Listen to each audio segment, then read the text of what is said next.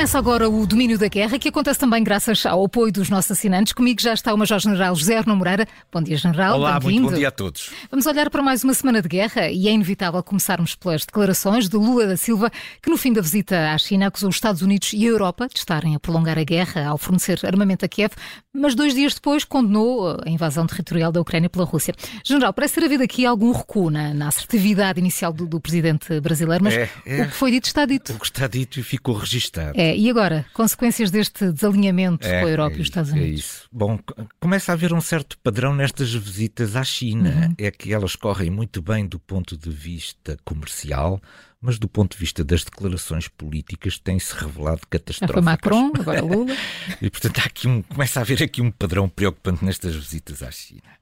Bom, eu, eu diria que eh, as declarações de, de, de Lula da Silva eram, por um lado, desnecessárias, porque do ponto de vista ideológico, Lula da Silva não é um desconhecido na arena internacional. E, portanto, não, não havia necessidade, como se pode dizer. Mas elas foram, sobretudo, descuidadas do ponto de vista institucional daquilo que é a relação e a inserção do Brasil no sistema internacional. Uhum. O Brasil tinha votado nas Nações Unidas contra a invasão da Federação Russa à Ucrânia. E não pode o presidente Lula da Silva, passado poucos meses, vir dizer que a culpa deve ser repartida em partes iguais. Isto contraria aquilo que tinha sido, do ponto de vista institucional, a assunção de que havia um agressor e um agredido. E, portanto, deste ponto de vista, ele retira do com as suas declarações a institucionalidade que estava admitida pelo sistema internacional de que o Brasil reconhecia que havia um agressor e um agredido. Depois, em segundo lugar, o Brasil quer naturalmente, isto faz parte da, eh, da, da do seu desejo de protagonismo internacional, que é absolutamente legítimo, uh, pretende constituir-se como uma espécie de mediador deste conflito.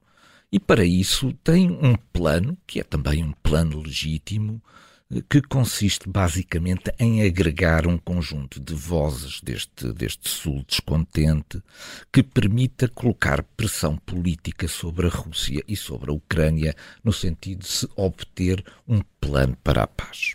No entanto, Todas as suas declarações foram lidas, entendidas, não há outra forma de o fazer se as tornarmos a ouvir que não seja um completo alinhamento com Moscou. Quando ele propõe que não se discuta sequer a Crimeia, porque isso é um dado adquirido que é um território russo, ele está a tomar uma posição que o desvaloriza institucionalmente do ponto de vista daquilo que deveria ser uma posição de uma certa neutralidade relativamente às, aos dois atores que ele pretende mediar. E, portanto, ele perdeu também espaço com estas declarações, espaço como mediador uhum. que pretende ser. E depois há uma parte que para mim que é talvez a mais importante. Todos nós gostamos do Brasil, adoramos o Brasil e achamos que a bossa nova foi a grande, a melhor invenção de sempre de todo o panorama da música eh, mundial. Uh, o Brasil tem aspirações a um lugar no Conselho de Segurança. São aspirações absolutamente legítimas. Uhum. Na verdade, os lugares do Conselho de Segurança foram distribuídos por um, uma ação conjuntural da Segunda Guerra Mundial. Era preciso identificar aqui um conjunto dos países vencedores e uh, foi como foi. Passados estes anos todos, reconhece que há partes do planeta que não têm representação no Conselho de Segurança.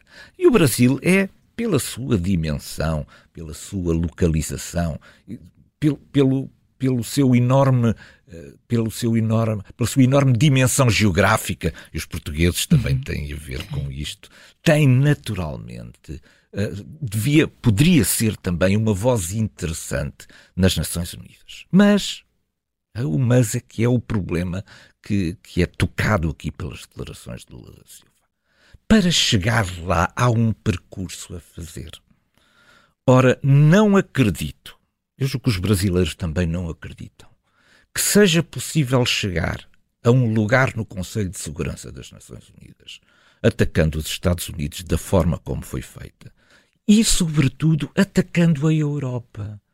A Europa é o peso das grandes democracias no mundo.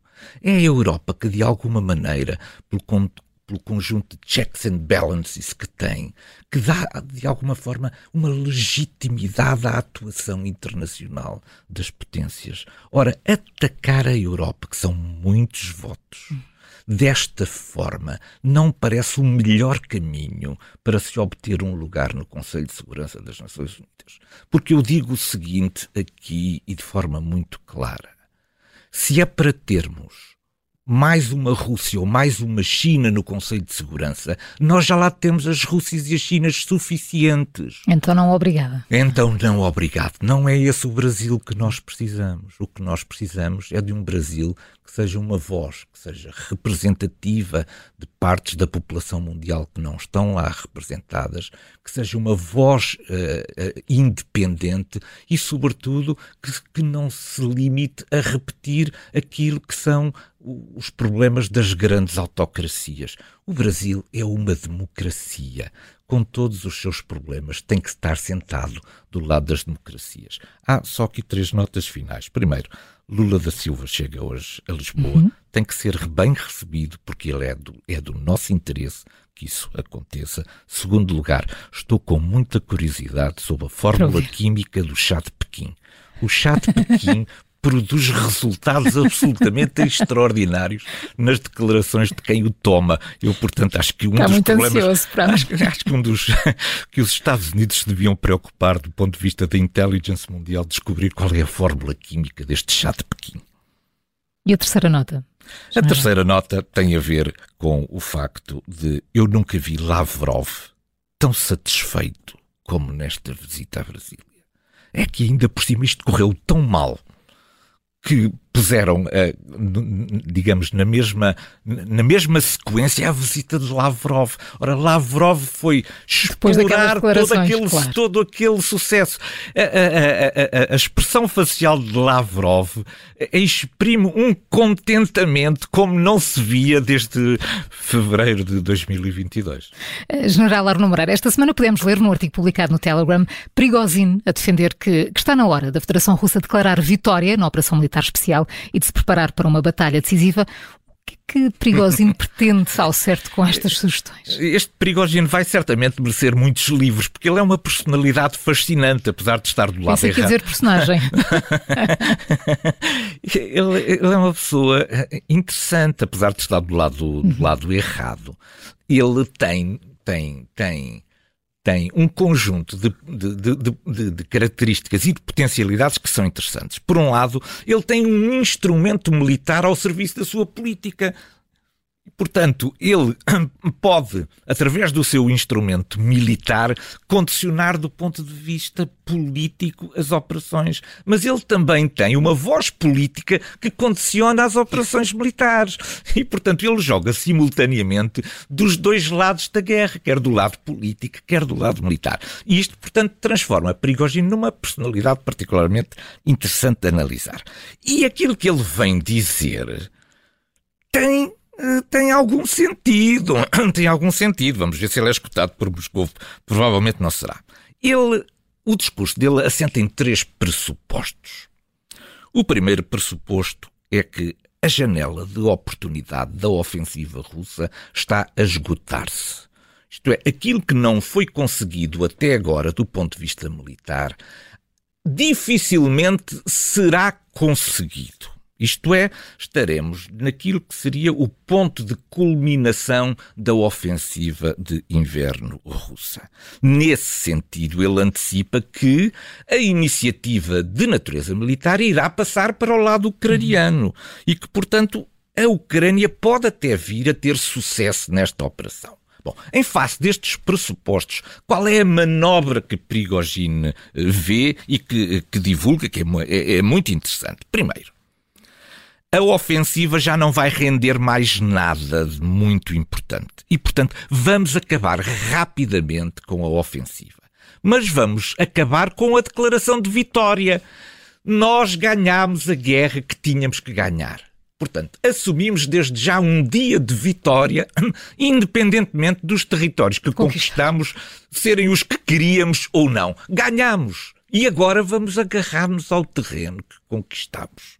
Isto é, a iniciativa uhum. vai passar para o lado da Ucrânia e nós devemos concentrar todo o nosso esforço em defender aquilo que é a nossa vitória, aqueles territórios que estão ocupados. A Ucrânia pode vir a ter sucesso? Pode, mas isso não é mau, de acordo com o Prigogine. Esta leitura é interessante, porque uma derrota eventual e a perda de alguns territórios servirá para mobilizar a população russa para uma guerra que não termina. E, portanto, os seus dois digamos, as suas duas grandes conclusões disto é, primeiro, não se pode assinar nenhum acordo de paz com a Ucrânia porque a Ucrânia é para ser esmagada, uhum. não é para ser controlada ou diminuída do ponto de vista territorial. E isso só se vai conseguir a posteriori. Para isso, neste momento, vamos agarrar-nos ao terreno, vamos defender-nos da contraofensiva ucraniana e, depois de declarada a vitória em tempo oportuno, retomaremos as operações para esmagar a Ucrânia. É isto que Prigogine nos diz, uh, nos diz e, sobretudo, aconselha Moscou a fazer. Vamos ver se Moscou segue esta, esta dica, digamos, e se declara vitória e que todos os objetivos já foram alcançados. Acabou de falar nela, na, na, na muito falada contra-ofensiva ucraniana na primavera. Continuam a chegar armas ocidentais à é. Ucrânia. É. Mas, general, conseguimos perceber em que fase estamos no planeamento dessa operação? Uh, nós nós estamos no final da tal janela de tempo da ofensiva estratégica russa de inverno. Essa estratégia tinha três componentes. Uma componente virada para a Europa Ocidental. Era a estratégia de ir fechando o gás até o cortar definitivamente por forma a que os europeus ou morressem de frio ou pelo menos acordassem para a dependência e, a, e como era insubstituível o gás russo. Esta estratégia falhou. Também tivemos a ajuda do São Pedro, que nos deu um inverno bastante ameno. Mas falhou esta estratégia. A segunda estratégia que falhou foi a de atacar as infraestruturas críticas para levar ao colapso dessas infraestruturas críticas na Ucrânia. Falhou completamente. Esta era uma estratégia que podia ter tido consequências muito graves podiam equivaler a um genocídio, isto é, cortar a população civil daquilo que eram os bens essenciais à sua sobrevivência, uhum. neste caso o aquecimento, a eletricidade, etc. Falhou essa estratégia também. E a terceira estratégia era a de mobilizar um conjunto muito grande de, de, de, de potencial militar, mobilizou 300 mil homens, colocá-lo no campo de batalha, passar a iniciativa outra vez para a Federação Russa e obter ganhos territoriais com isso. Até ao momento, esses ganhos territoriais também não apareceram. E ainda apareceu uma quarta derrota que também não estava esperada. A Finlândia, entretanto, uhum, já é país da NATO. Portanto, somaram-se ao longo deste inverno um conjunto de desaires que não estavam certamente previstos naquilo que era a estratégia de Moscou. Bom, neste momento, tudo se conjuga para que a Ucrânia possa passar a ter a iniciativa. Para isso, a Ucrânia tem três pontos fortes e um ponto fraco. Pontos fortes: o treino. O treino foi feito em condições ótimas e, portanto, foi feito com os melhores exércitos do, do, mundo, nas melhores condições de treino e de simulação existentes. E, portanto, devemos crer que se trata de um treino e que temos agora uma capacidade militar muito bem treinada.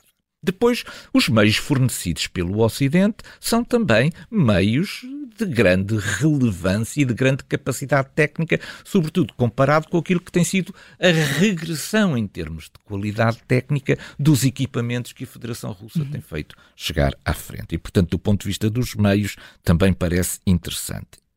E tem um ponto que temos falado pouco, mas que para mim é o ponto fundamental: a intelligence americana. Isto é, a ofensiva ucraniana não será feita às cegas. Nós sabemos neste momento exatamente onde estão as forças, como é que o dispositivo das forças russas está montado, uhum. em que pontos é mais forte e em que pontos é mais fraco, porque a intelligence americana tem os seus satélites apontados para a zona defensiva russa.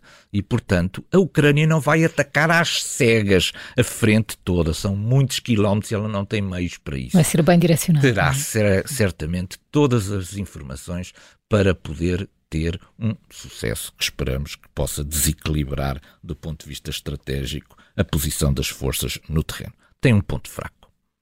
Não tem o apoio aéreo suficiente e a condução de uma manobra ofensiva sem apoio aéreo é sempre muito condicionada e muito Daí que. Zelensky continua a insistir. Nos... Mas eu julgo que Zelensky já não vai conseguir eh, eh, ter, ter tempo para esperar pela uhum. chegada desses meios aéreos. Terá que o fazer com os meios que, entretanto, conseguiu reunir a partir dos, dos MIG que lhe foram fornecidos pela Polónia e pela Eslováquia.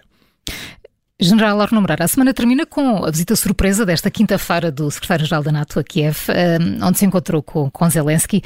Que significado tem esta visita tão inesperada e o que é que leva nesta altura Stoltenberg à Ucrânia? esta deve ter sido, é, é certamente, é provavelmente a visita mais esperada por parte de Zelensky.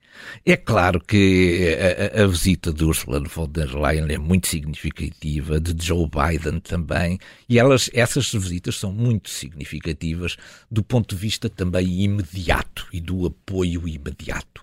Mas há um problema de longo prazo para a Ucrânia, que a geografia não muda e a Federação Russa continuará no sítio onde está.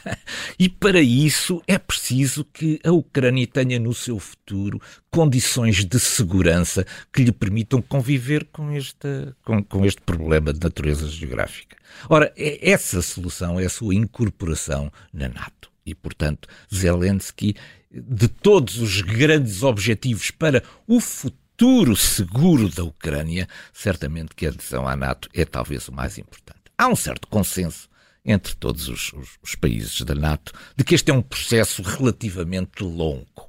Eu diria que ser mais longo ou ser menos longo depende menos dessa vontade europeia e depende muito das circunstâncias. Claro, Isto é, se ocorrer, não sabemos se vai ocorrer ou não, se ocorrer um colapso uh, militar uh, do ponto de vista da Federação Russa pode ser mais rápida a uhum. incorporação uhum. da Ucrânia. Se ele não acontecer, será certamente um processo mais bastante longo. mais longo. Mas, de qualquer maneira, é importante dar à Ucrânia uma perspectiva de longo prazo, quer do ponto de vista da sua integração económica, social e política na União Europeia, quer do ponto de vista de garantir a sua segurança no futuro através da sua adesão à Aliança Atlântica. Eu julgo que foram muito felizes e resumem muito bem as palavras de que Stoltenberg disse: o sítio certo da Ucrânia é na Aliança Atlântica. Esta foi a melhor frase que ouvida em 2023 em, em Kiev. Vamos à cortina de fumo.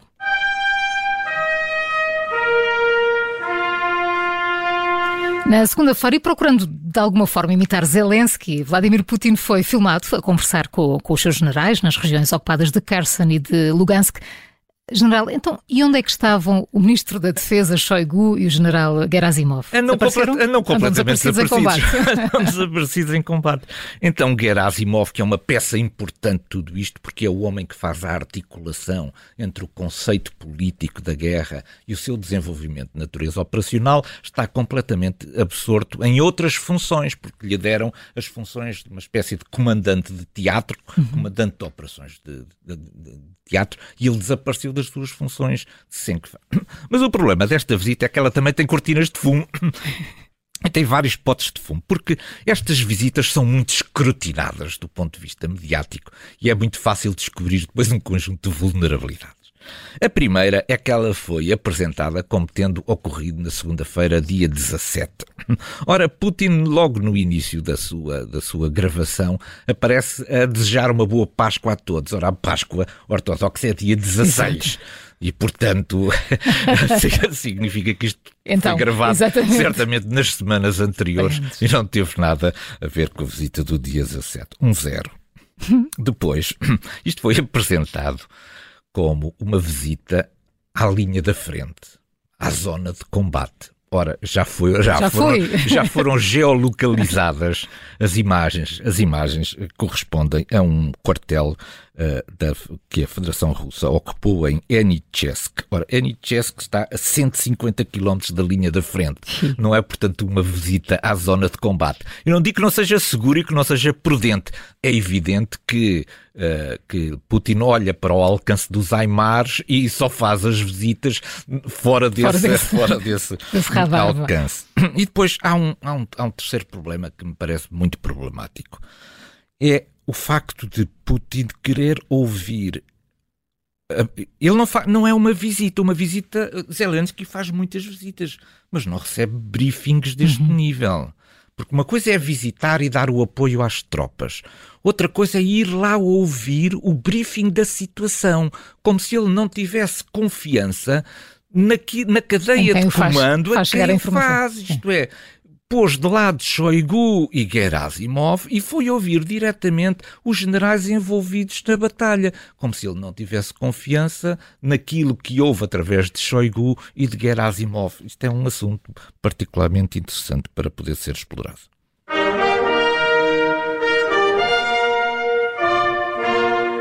E hoje colocamos no nosso ponto de mira Medvedev, que ameaçou a Coreia do Sul de que iria fornecer poderosas armas russas à Coreia do Norte se Seul avançasse com o fornecimento de armamento coreano à Ucrânia.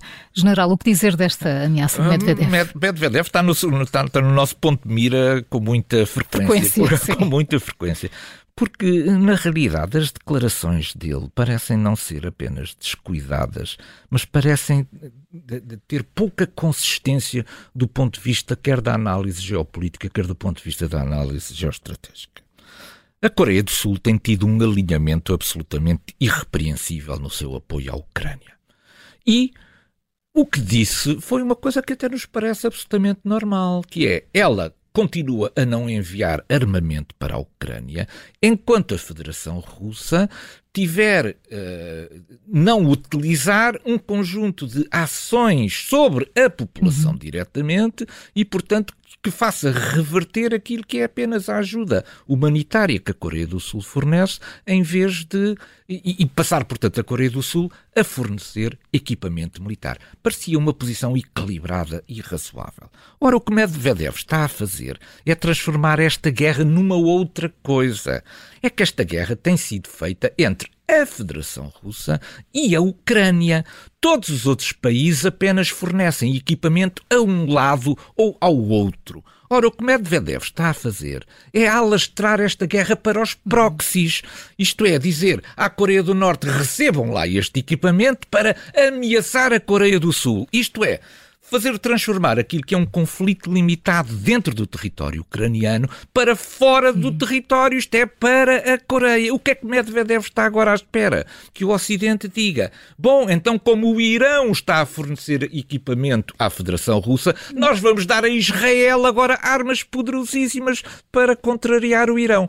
Isto é, estamos a, a, a estamos a saltar para a forma de uma contenção, que é uma contenção não escrita, mas uma contenção equilibrada e de alguma maneira acordada entre as partes de que este conflito se deveria resolver apenas no interior da Ucrânia. General Arno Moreira, é sempre bom tê-lo connosco. Muito obrigado por mais um Minuto da Guerra. Bom fim de semana. Bom fim de semana para todos.